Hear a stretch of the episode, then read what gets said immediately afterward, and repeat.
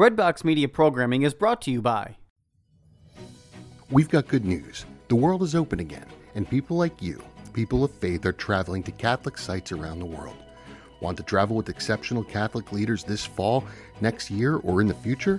Are you looking to see specific sites, celebrate traditional Latin Mass, or travel to destinations without vaccine requirements?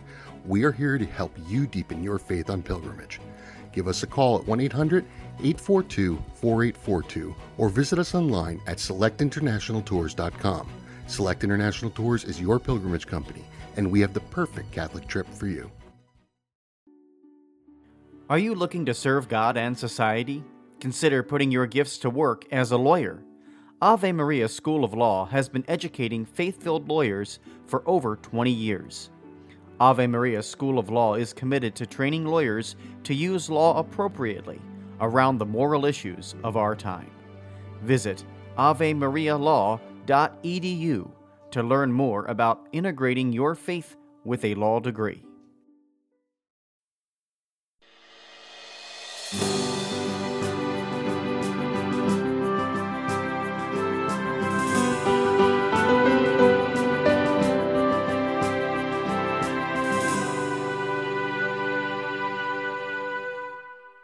Welcome back to the Shepherd's Pie, a slice of hope to raise faithful kids. I'm Tony Kolenc, a professor at Ave Maria School of Law and the author of the medieval young adult series, The Haywood Mysteries. Today, we'll be speaking with Allison Gingras, a social media evangelizer and the mother of an adopted child. We'll be speaking about adoption and raising faithful families.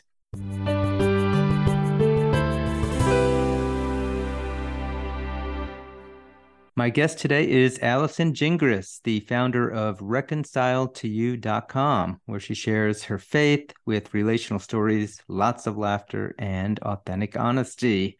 She's a blogger and the author of several popular books. She's also a podcaster, a social media evangelizer. Her writing includes Encountering Signs of Faith and the Stay Connected Journals for Women. In addition to all that, she's a digital media specialist for Family Rosary and the Fall River Diocese. Allison, welcome to the Shepherd's Pie. Thank you so much, Tony, for having me on. So, you have got a lot of things going on in your background and in your life. Tell us a little bit about what you're doing, uh, maybe uh, how you got started into this business of being a social media evangelizer and very successful author. Well, I think I should probably start my bio with I'm a professional multitasker. I really do love being able to do so many different things. I've been super blessed in my life professionally. I was actually a paralegal. And then when my first son was born prematurely, I went into childcare. And then because I can't just do anything simply, I actually went and got my master's degree and was an adjunct professor teaching early childhood education, became a professional in the area of attention deficit hyperactivity disorder because I realized that not only did my son have that, but I as well. Then we decided to adopt. And when we decided to do an adoption, and it was not a fertility situation, honestly, it was this idea that I wanted to just bring a child into my home that needed one. And we were led to adopt from China. But I just saw this an opportunity as for a career shift because I didn't want to have her have to share me after sharing parenting with so many people she wasn't in an orphanage she was in a foster home. I just started looking at what could i do? What is needed? What kind of what skills do i have? I think everybody at some point kind of does that. Like what skills do i have and how can i use them? And i really saw social media is a good like there's so much good to it but many of us lacked the skills to use it for good to bring faith to the world to share our stories. And it was actually my daughter's adoption story that I wanted to get out there. And that's kind of how I started into Facebook and Instagram and really showing your life in a more social, public way. But I wanted to do it well. So I started to, because again, don't do anything halfway. I started to study all the ways social media was used well and effectively and in marketing. And that's kind of how I literally stumbled into this incredible new role in my life being a digital content and social media specialist. And I noticed a lot of uh, the books that I see for you on Amazon, uh, they almost are devotionals, to, and, and, you're editing some of these. So how how did that all happen? Well, I discovered my own journey to a deeper faith really came from spending time in the Bible and the Word of God. And I just didn't see a lot of options out there for Catholic women, for women. And I wanted to be that voice. And I brought the problem to God, and God said, Yep, you do it. and having a degree in English and have been writing my whole life, I have more journals in my home than actual books. It seemed like a, just a natural fit for me. So I started to put them together, and I was really blessed to have them picked up by our Sunday visitor. And I helped edit a devotional with uh, Ave Maria Press called Called by Name. 365 days. That's a big one. It's a lot of editing. And then how did uh, this whole Reconcile to You website begin? So that came back in 2007 or 8 and blogging was super popular back then and I again loved to write and I wanted to share my story of coming back to the faith and discovering I came from a really dark place in my life where I was struggling with anxiety and depression and really looking for a way to to find hope in the world. And I obviously did it through going to a doctor and also for a time being on medication but really to sustain it and to continue to find that hope really came from finding the lord. And so then i wanted to share that journey. Plus i also wanted to share the beauty of being a mom and sharing our again our adoption story and i homeschooled my two older biological children and so it was just a lot i felt that i had to share and people read it so i kept sharing your latest book, Encountering Signs of Faith My Unexpected Journey with Sacramentals, the Saints, and the Abundant Grace of God. Uh, the title of the book does not jump out as an adoption story, but my understanding is that this is, in fact, the adoption story you wanted to tell. It is, and it's a great play on words. My daughter's name is Faith because it took all the faith I had in the world to take this woman filled with anxiety on an airplane to China and to bring home a little girl who was almost four years old, but also profoundly deaf. So her name is Faith. And the book begins with discerning how we decided on adoption, which country we'd go to, even how God revealed to us that she would indeed be deaf.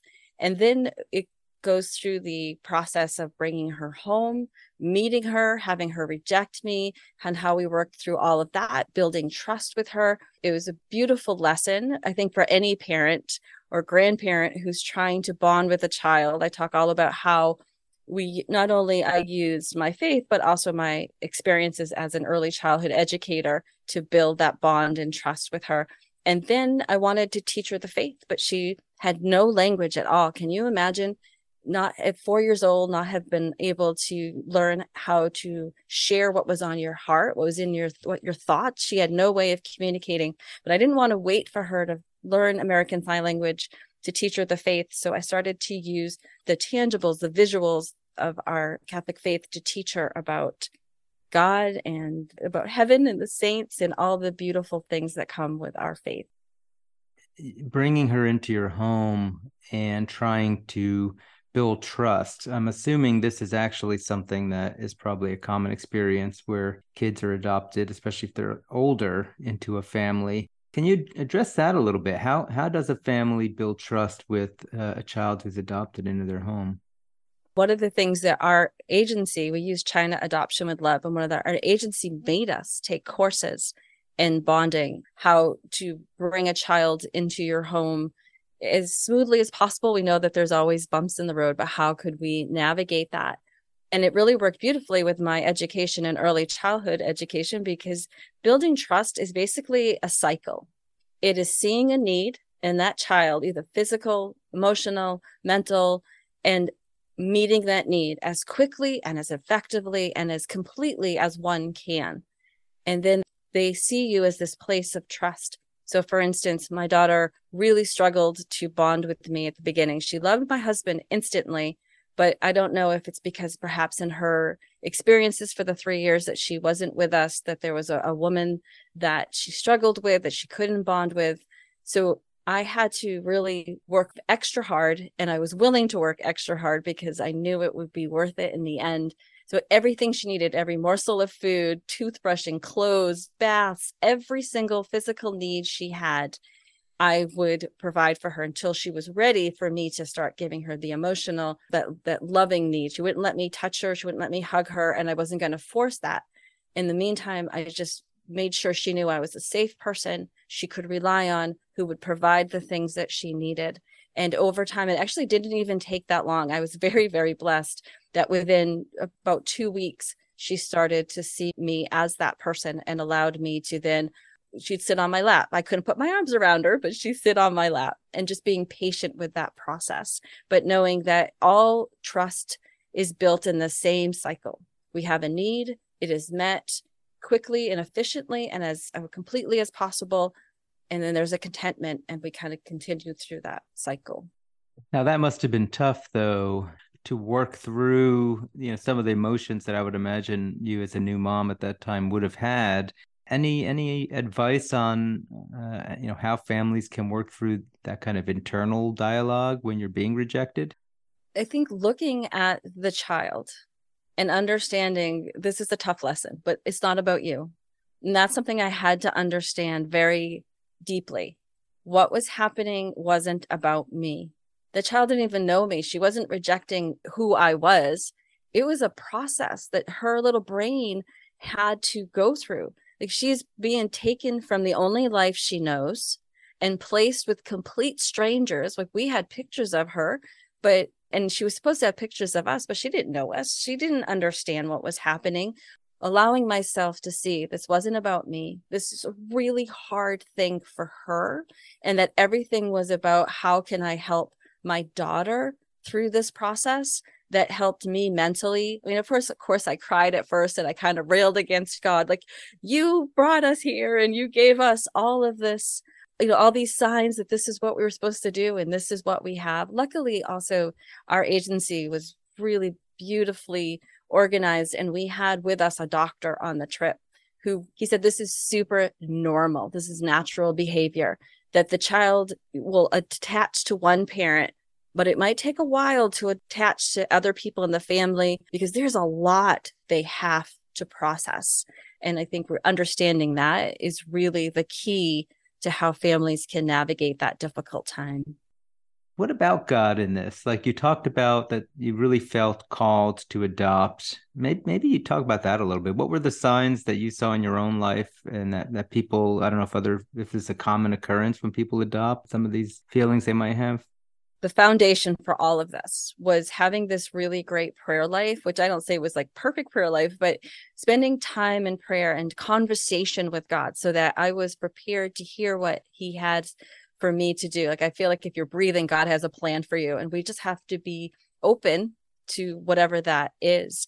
And it came kind of as this little nudge of adoption. Like, we had had two children, they were both premature and I still wanted to add to the family, but I was open to however God wanted to do it. And adoption had been something I thought about many years ago when I was a kid, but I hadn't thought about in, in a long time as an adult. But this started to come back to me, this nudge. And so I just asked the Lord just to guide the process. Like, I don't know, like, where do I get this child from? You've seen my bank account, Lord. How are we going to pay for it? Um, how will I know which child is mine? That was my biggest fear because having given birth, you give birth, you know which child God intended for you. But when you're adopting, there can be lots of choices. So I was very nervous about making sure I made the right decision according to God's plan. And he was so beautiful and gentle and so godlike and answered every question to, to the point where just a couple of the, the stories that I share in, in encountering signs of faith, like which adoption agency?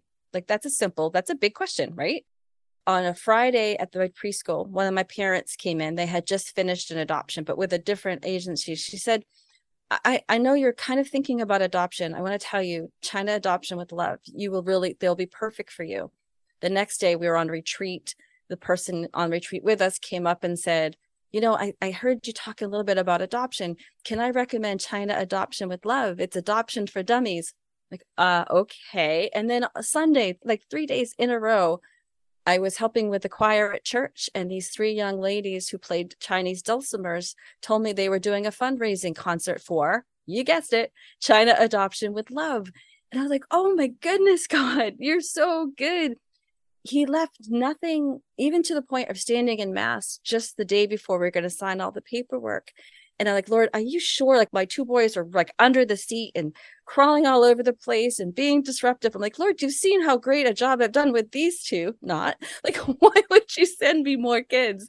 And just as I'm having this argument with him in my head, the deacon says during the prayer of the faithful, may all the orphans of the world find good homes it was just goosebumps, right? Like it was crazy. And it wasn't that God was doing this because I'm this Jesus freak, but because I'm his beloved and we're all his beloved. And when we pray, he promises to answer, ask, seek, knock, and you will, he will respond. He will tell you. And he, he really in spades did that for us during this adoption process. That's pretty cool.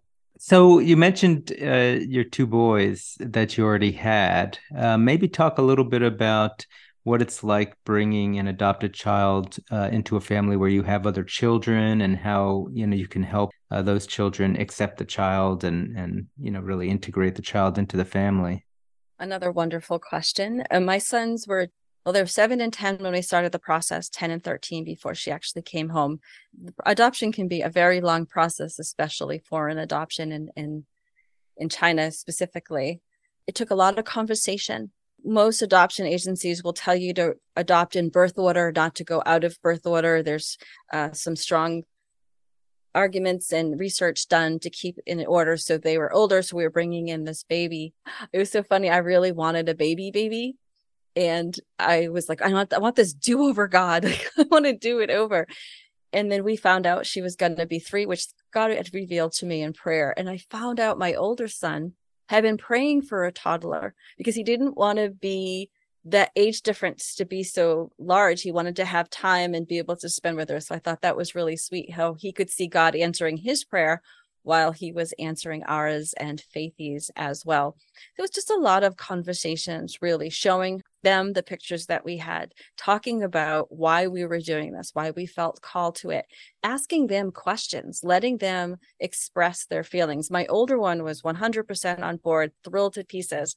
The middle one, who was at the time the baby, really struggled with this idea of being oust by this little girl. And I think that's normal for any baby when you're adding another child to the family. And it's really all about conversation letting people express their thought, not feeling that you're failing in some way when your child is not as thrilled as you are about this great thing that God is asking you to do or about this this new chapter in your life and just allowing them to express those feelings doing whatever you can to uh, you know help them be more comfortable with it. And just like us the minute they saw her. They were both madly in love with her and it was really precious. But we had again 3 years to prepare for it. Not everybody usually get 9 months for that right? So again conversation and letting people express how they feel i think is the best way to go about that.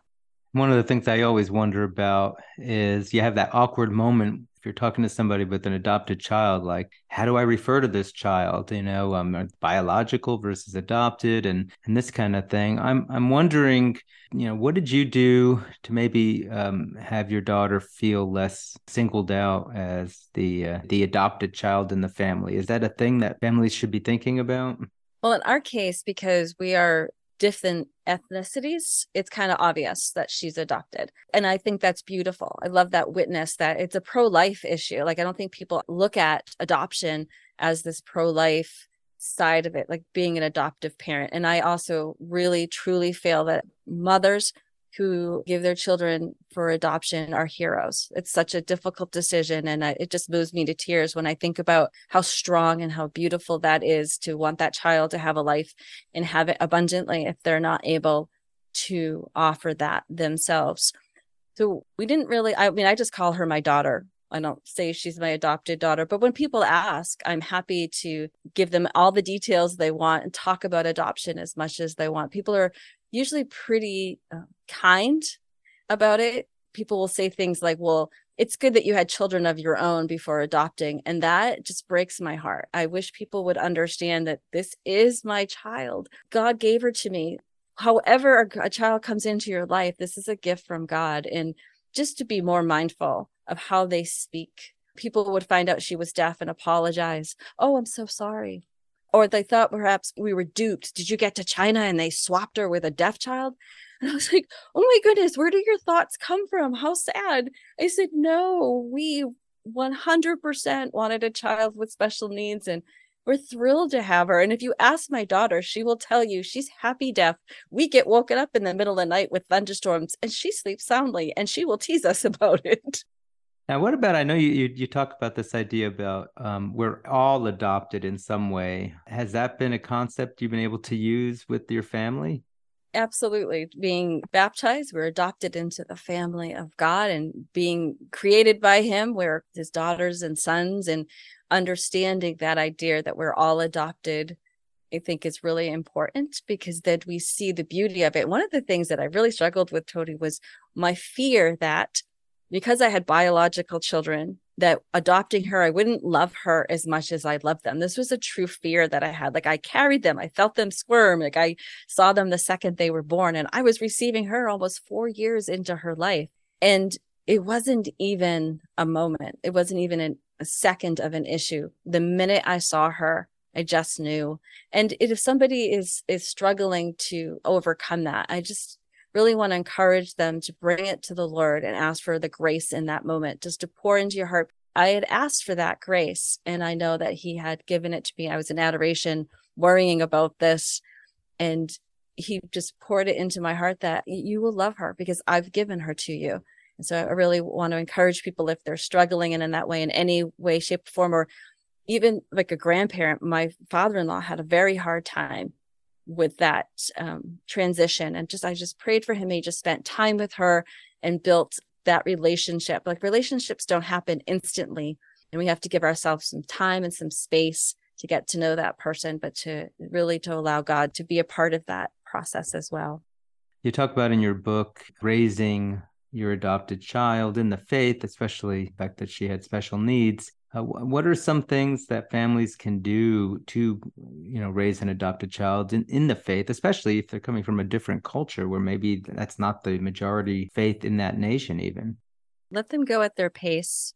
I, I really felt like it, we had some struggles with faith in mass at the beginning and just didn't understand what was happening and i you know i wanted so badly for her to love church and i had to step back again and let her go at her pace we would visit different churches. I, I really used stained glass windows and statues to kind of give her these beautiful images and, and ways of interacting with the faith as she kind of warmed up to it. Loved stained glass windows. You know, they were created for the illiterate, for people who did not have, who couldn't read to encounter the faith. So there's such a perfect way for us as the faithful to introduce the faith to somebody, especially young or someone who's different language and they're still trying to learn our language. We used a lot of tangibles, the holy water, lighting candles, smelling the incense, all of that, kind of just bringing in every modality I could find to help her really feel the faith that we were introducing to her. And so, how do you address that in this book? Because it sounds like a fascinating topic. Uh, maybe talk about how you do it in the book a little bit. Yeah, I go through different devotions of the church. We call them sacramentals. Sacramentals prepare our hearts for grace. They're not outpourings of grace, but they prepare ourselves to receive God's grace and to also learn more, enter deeper into prayer and to practices of our faith. So I go through different ones and just give examples of how we encountered them as a family, but then also give you activities and how you yourself and your family can practice these and eh, really encounter God through them as well. Beautiful. If we've got families out there who have adopted children, whether they be actual children or grandchildren, nieces, nephews, do you have any advice for those folks on this is how you can have that child feel loved and bring them into the faith in their family? Just first of all, being the witness. I mean, that's the best way we evangelize to anybody is just how we live the faith, letting them see you pray the rosary, letting them see you read your scriptures, letting them see you have joy going to mass. I made this mistake as a young mother, just so frazzled by time I got the two boys wrestled into their Sunday best and hair slicked down, having all their little bed heads, you know, under control, wrestled, just getting them there. I would be so frazzled and I wouldn't show them that this was a place I loved to come, that this was a place of great peace and joy for me. So I think being just an authentic, joyful witness of the faith, that child will catch the faith as well. It's, it's taught, but it's really caught. Beautiful. All right. I know you uh, have a, a book to further talk about adoption. So let's go ahead and make our segue into the entertainment segment.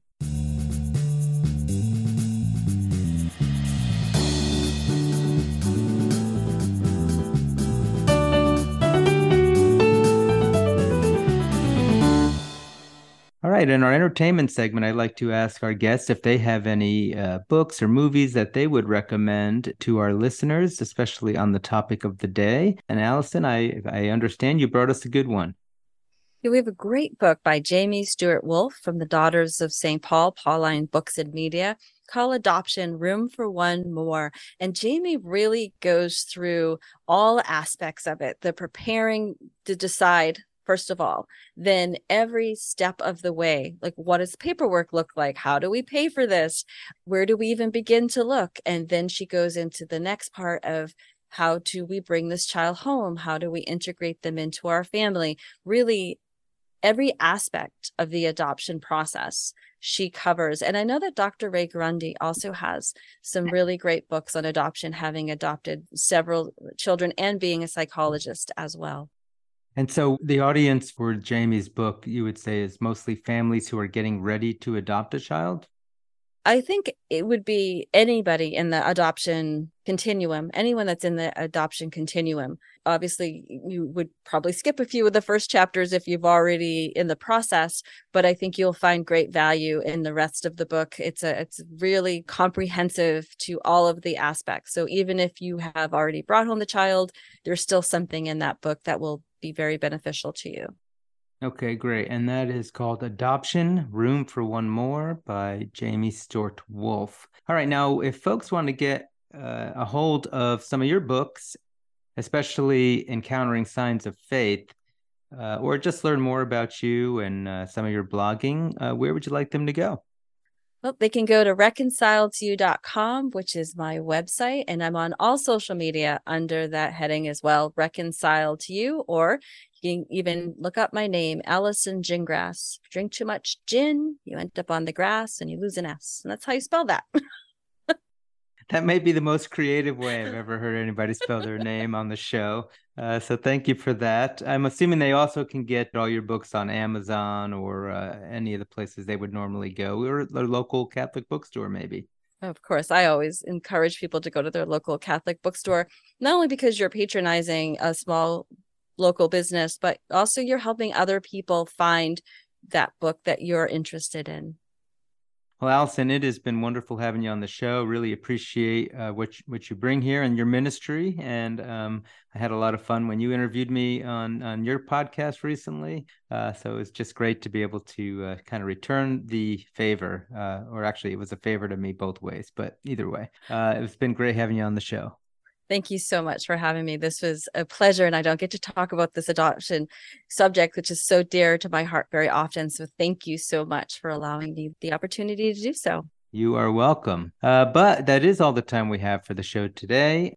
We've been speaking with Allison Gingras about adoption and raising faithful families. Again, this is Antony Barone Kolenc. If you have a question for me or a topic you want me to cover, just drop me a line on my website at antonykolenc.com. You can also learn more about my historical fiction series there, The Haywood Mysteries. Until next time, may God bless you and your families as we work together to raise faithful kids.